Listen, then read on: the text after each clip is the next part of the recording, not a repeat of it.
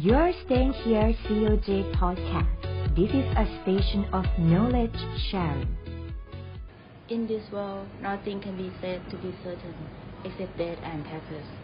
สวัสดีค่ะ ท่านผู้ฟังทุกท่านคำพูดข้างต้นนะคะ เป็นคำพูดของนักปรัชญาคนดังเบนจามินแฟรงคลินค่ะ ที่เคยกล่าวไว้เกี่ยวกับภาษีคำพูดนั้นยังคงใช้ได้ในทุกยุคทุกสมัย และทุกสถานการณ์จริงๆนะคะ แม้กระทั่งสถานการณ์วิกฤตในปัจจุบันที่เกิดขึ้น ผู้มีรายได้หรืออยู่ในเกณฑ์ที่ต้องเสียภาษี ก็ยังคงมีหน้าที่ทางภาษีเหมือนเดิม แต่สิ่งไม่น่าเชื่อและเกิดขึ้นจริงก็คือ การโพสต์ข้อความในโลกโซเชียลจนกระทั่งเป็นกระแสสังคม เช่นอะไรล่ะคะ เช่น แม่ค้าได้รับจดหมาย แจ้งให้ชำระค่าภาษีจากกรมสรรพากรค่ะ เกิดอะไรขึ้นคะกับสังคมไทยในปัจจุบัน หรือมีอะไรที่ไม่เข้าใจหรือเข้าใจไม่ตรงกันหรือเปล่า วันนี้เรามาทำความเข้าใจไปพร้อมๆกันกับท่านอานนท์ทัดเอี่ยมผู้พิพากษาศาลภาษีอากรกลางกันค่ะ สวัสดีสวัค่ะสดีครับ สวัสดีครับ สวัสดีค่ะ ขอบคุณน้องอานนท์นะคะ วันนี้ให้เกียรติมาพูดคุยกัน น้องอานนท์คะ ช่วงนี้นอกจากสุขภาพร่างกายต้องดูแล สุขภาพจิตใจ ก็ต้องใส่ใจ แต่ที่อดกังวลไม่ได้เลยนะคะ คือข่าวข่าวๆที่พูดกันในโลกออนไลน์ค่ะ ครับ ใช่ครับ เรื่องข่าวสารก็เป็นเรื่องที่เราต้องใส่ใจนะครับครับมากมากๆเลยค่ะ อย่างข่าวที่เมื่อสักครู่เกรินในเบื้องต้นนะคะ ที่ว่าแม่ค้าออนไลน์นะคะ ได้รับจดหมาย จากกรมสรรพากรค่ะครับให้ไปจ่ายเงินค่าภาษีเพราะเหตุด้วยนะคะ มีสาเหตุด้วย เพราะว่าเข้าร่วมโครงการภาครัฐ อย่างเงี้ยค่ะ อาจจะเป็นคนละครึ่งหรือว่าโครงการอื่นๆนะนะคะ อย่างนี้ที่มาที่ไปเป็นยังไงคะครับ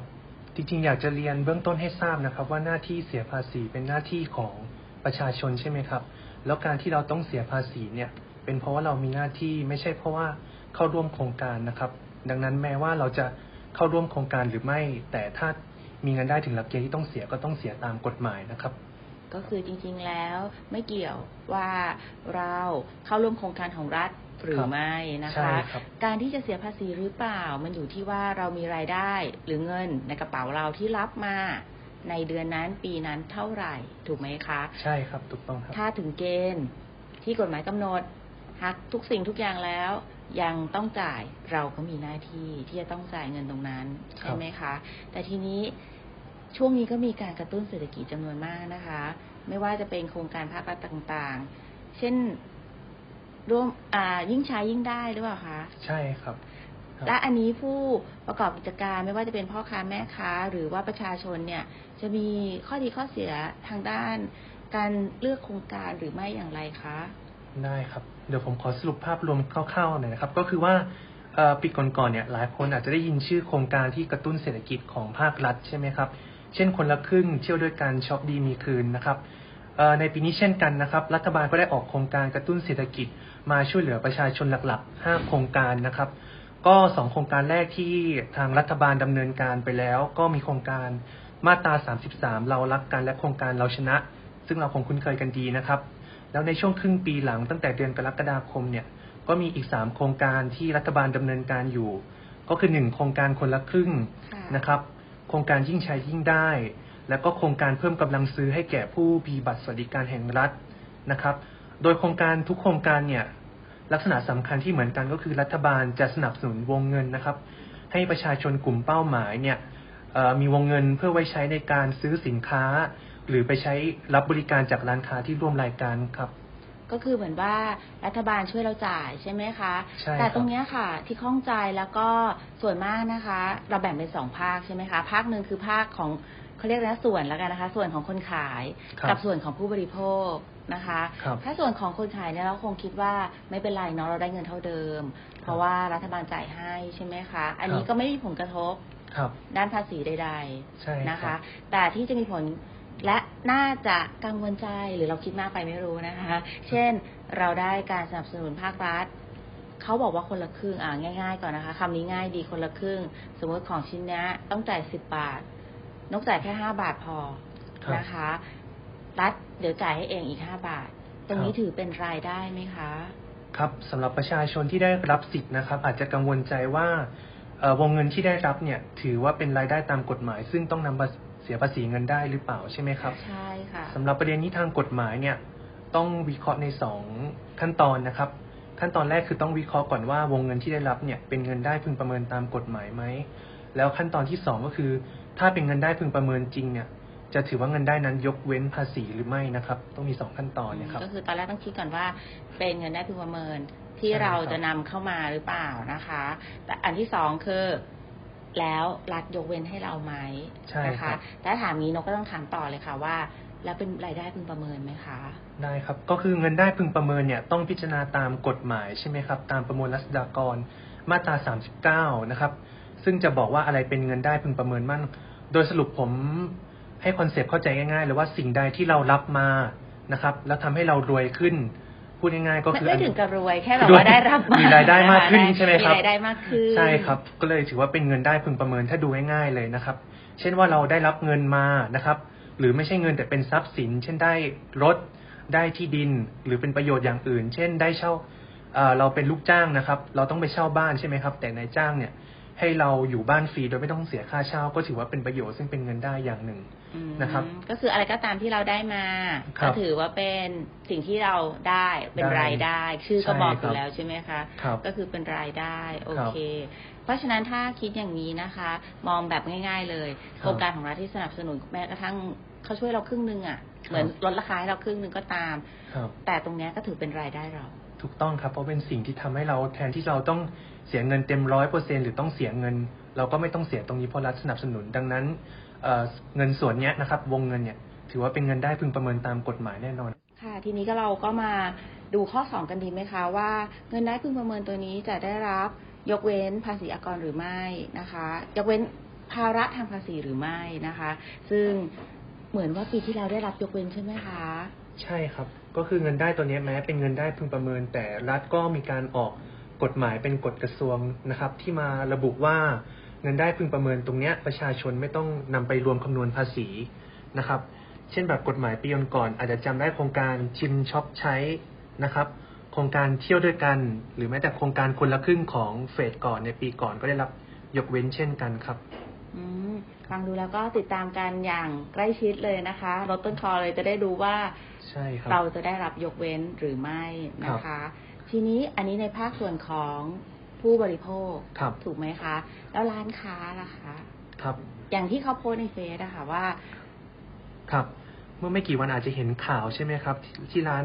ค้าบอกว่าร่วมโครงการคนละครึ่งเลยโดนประเมินภาษี คือจริงๆอยากจะให้เข้าใจว่าการที่โดนประเมินภาษีเนี่ย เป็นเพราะมีรายได้ถึงเกณฑ์นะครับ ไม่ใช่เพราะเข้าร่วมคนละครึ่ง อยากจะให้เข้าใจตรงนี้นะครับ แล้วภาษีที่เกี่ยวข้องเนี่ยกับร้านค้าเนี่ยก็มีสองตัวที่สำคัญก็คือภาษีเงินได้กับภาษีมูลค่าเพิ่มครับ ก็จริงๆแล้วเราจะเสียภาษีเหมือนที่เราพูดตอนต้นนะคะ จะเสียภาษีหรือไม่อยู่ที่รายได้ของเราครับว่าถึงเกณฑ์ที่จะต้องเสียภาษีหรือไม่นะคะ การเข้าร่วมโครงการภาครัฐ ไม่เกี่ยวเลยนะครัคะบเพราะฉะนั้นใช่ครับอันนี้เรามาทำความเข้าใจไปพร้อม ๆ กันอย่างที่บอกนะคะ ครับ ก็ในส่วนร้านค้าใช่ไหมครับ ขอพูดในแง่ภาษีเงินได้นะครับ ขอเจาะจงไปที่ภาษีเงินได้บุคคลธรรมดานะครับ เพราะว่าเออการเสียภาษีเงินได้บุคคลธรรมดาเนี่ย ทางร้านค้าที่ร่วมโครงการเนี่ยจะไม่ได้รับยกเว้นภาษีเหมือนอาประชาชนที่ได้รับสิทธิ์นะครับ อันนี้เป็นประเด็นแรกแล้วก็ร้านค้าเนี่ยพอเออ มีเงินได้จากตรงเนี้ยกฎหมายถือว่าเป็นเงินได้พึงประเมินตามประมวลรัษฎากรมาตรา 40 วงเล็บ 8 นะครับ ซึ่งตามกฎหมายเนี่ยระบุว่าคุณต้องคำนวณภาษีใน 2 รูปแบบนะครับ แบบแรกก็คือคำนวณภาษีโดยคำนวณจากเงินได้สุทธิ แล้วแบบที่ 2 เป็นการคำนวณเพื่อเสียภาษีจากรายรับนะครับ ซึ่ง 2 แบบเนี่ยที่ผมเคยเห็นนะอาจจะมีความเข้าใจผิด เพราะว่าบางคนอาจจะเข้าใจว่าเอ๊ะพอคำนวณ 2 แบบแล้ว แบบไหนน้อยกว่าก็เลือกเสียแบบนั้นก็ได้ใช่ไหมครับ แต่ความจริงแล้วตามกฎหมายเนี่ย ถ้าคำนวณแล้วแบบไหนเสียมากกว่า ก็ต้องเสียแบบนั้นนะครับพี่นก ก็จริงๆ เป็นวิธีที่เราไม่ค่อยชอบที่สุด แต่ครับนั่นคือสิ่งที่ถูกนะคะ ทุกท่านใช่ครับแล้วก็อยากจะแนะนำให้ทุกท่านเลือกทางที่ถูกครับเพราะว่าอะไรรู้ไหมคะ การเสียภาษีของเราเป็นหน้าที่ที่เราจะต้องช่วยกันหากเราทำแล้วสิ่งตรงนี้จะรวมกันนะคะ เป็นพลังของพวกเราในการพัฒนาประเทศต่อไป นะคะครับก็สำหรับประเด็นการเสียภาษีที่คำนวณสองแบบนะครับ ถ้าเกิดว่าลงรายละเอียดก็คือ มีเรื่องที่อาจจะเข้าใจผิดอีกเรื่องหนึ่งก็คือการเสียภาษีจากเงินได้สุทธิ ปกติเราจะเข้าใจใช่ไหมครับว่า เราต้องนำเงินได้พึงประเมินทั้งปีภาษีเนี่ยไปเสียภาษีในปีถัดไป ซึ่งโดยหลักก็จะเป็นช่วงมีนาถึงเมษาใช่ไหมครับ แต่ปีนี้พิเศษหน่อยจะเป็นช่วงมิถุนาขยายใช่ค่ะครับ แต่ว่า ถ้าคุณมีเงินได้จากร้านค้าที่ร่วมโครงการคนละครึ่งเนี่ย คุณต้องเสียภาษีเพิ่มอีกหนึ่งครั้งนะครับ คือการนำรายได้ตั้งแต่เดือนมกราคม ถึงเดือนมิถุนายนของปีนั้นเนี่ยมาเสียภาษีภายในเดือนกันยายน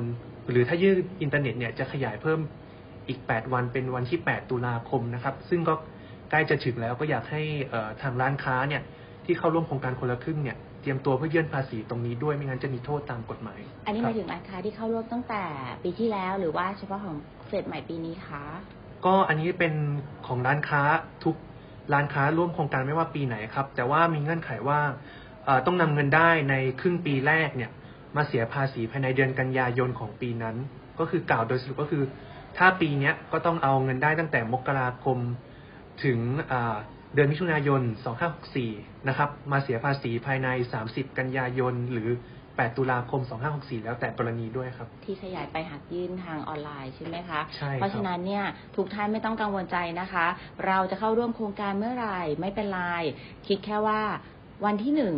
มกราคมที่ผ่านมานะคะ ต้นปีนี้เราเข้าโครงการเพิ่งเข้าหรือว่าเข้าอยู่แล้วก็ตาม มีรายได้ เท่าไหร่ จนถึงเดือนมิถุนายนนะครัคะบ นั่งดีดลูกคิดเลย จากนั้นนะคะ ไม่ว่าจะดีดลูกคิดแล้ว มีรายได้เท่าไหร่ก็ตามพ่อค้าแม่ค้าคะต้องยื่นแบบเสียภาษีอากรนะคะ เพราะถ้าเรายื่นแล้วเรามีเกณฑ์ถึงที่เราจะต้องเสียภาษีเราก็จ่ายค่าภาษี แต่ถ้าเราดีดแล้วไม่ถึงอย่าลืมเราต้องยื่นค่ะ แต่เราไม่ต้องเสียภาษีเท่านั้นเองนะคะ ทีนี้ค่ะ น้องอานนท์จะมีคำถามหนึ่งที่ พี่คิดว่าน่าจะเกิดขึ้นจริงนะคะ คือบางครั้งเนี่ย เราจะใจแข็งทำใจกล้าเศรษฐกิจอย่างนี้นะคะ เปิดร้านคนเดียว หรือขายของคนเดียวนะคะ บางทีไม่มั่นใจสมมติพี่ชวนน้องมาร่วมเปิดร้านด้วยการขายของสองคน แต่เราเข้าโครงการนะ เพราะว่าช่วงนี้ถ้าใครไม่เข้าโครงการบางทีลูกค้าหายครับ อย่างเนี้ยค่ะ เวลายื่นเสียภาษีต้องยื่นยังไงอะคะได้ครับ ก็เวลาเรา ร่วมทำร้านค้าใช่ไหมครับ เราก็ต้องมีบุคคลธรรมดามาเกี่ยวข้องสองคน คือถ้าเกิดว่ามีบุคคลธรรมดาสองคนมาเกี่ยวข้องเนี่ย ตามกฎหมายภาษีเงินได้เนี่ย จะถือว่าคุณน่ะต้องเสียภาษีในนามหน่วยภาษีใหม่ที่เรียกว่าห้างหุ้นส่วนสามัญนะครับ ซึ่งไม่ได้จดทะเบียนเป็นนิติบุคคลครับ ก็คือไม่ใช่ว่าเรามาแบ่งกันคนละครึ่ง แล้วเราก็ไปต่างคนต่างยื่นไม่ได้ใช่ไหมคะ ใช่ครับ แล้วถ้าพี่เกิดว่าไม่อยากร่วมกับคนอื่น ครับพี่ไปชวนแฟนมาร่วมได้ไหมคะ อย่างนี้เหมือนกันไหมสมมติเป็นสามีภรรยา ได้ครับก็คือว่าอ่าถ้าเป็นแฟนกันก็จะเป็นห้างหุ้นส่วนสามัญอย่างที่บอกใช่ไหมครับ แต่ถ้าคุณเป็นสามีภรรยาที่จดทะเบียนกันนะครับพี่นกก็ตามกฎหมายเนี่ยจะไม่ถือว่าเกิดหน่วยภาษีห้างหุ้นส่วนสามัญที่ติบุคคลขึ้นใหม่แต่อย่างใดนะครับ เพราะว่ากฎหมายบัญญัติไว้เป็นพิเศษ แล้วว่ากรณีสามีภรรยาทำร้านร่วมกันเนี่ยมีเงินได้ร่วมกันเนี่ยนะครับ ก็มีสิทธิ์ที่จะยื่นภาษีร่วมกันก็ได้ โดยถือว่าเป็นเงินได้พึงประเมินของสามี หรือภรรยาคนใดคนหนึ่งก็ได้กรณีแรก หรือไม่อย่างนั้นคุณก็เอาเงินได้นะครับ มารวมกันนะครับ แล้วก็แยกกันยื่นสามีเท่าไหร่ภรรยาเท่าไหร่ก็แล้วแต่นะครับแล้วแต่จะตกลงกัน ถ้าตกลงกันไม่ได้นะครับ กฎหมายก็บอกว่าอันเนี้ยอาจจะถือว่าคนละครึ่ง แต่ถ้าตกลงได้ก็ต้องเป็นไปตามนั้นนะครับ ก็คือว่า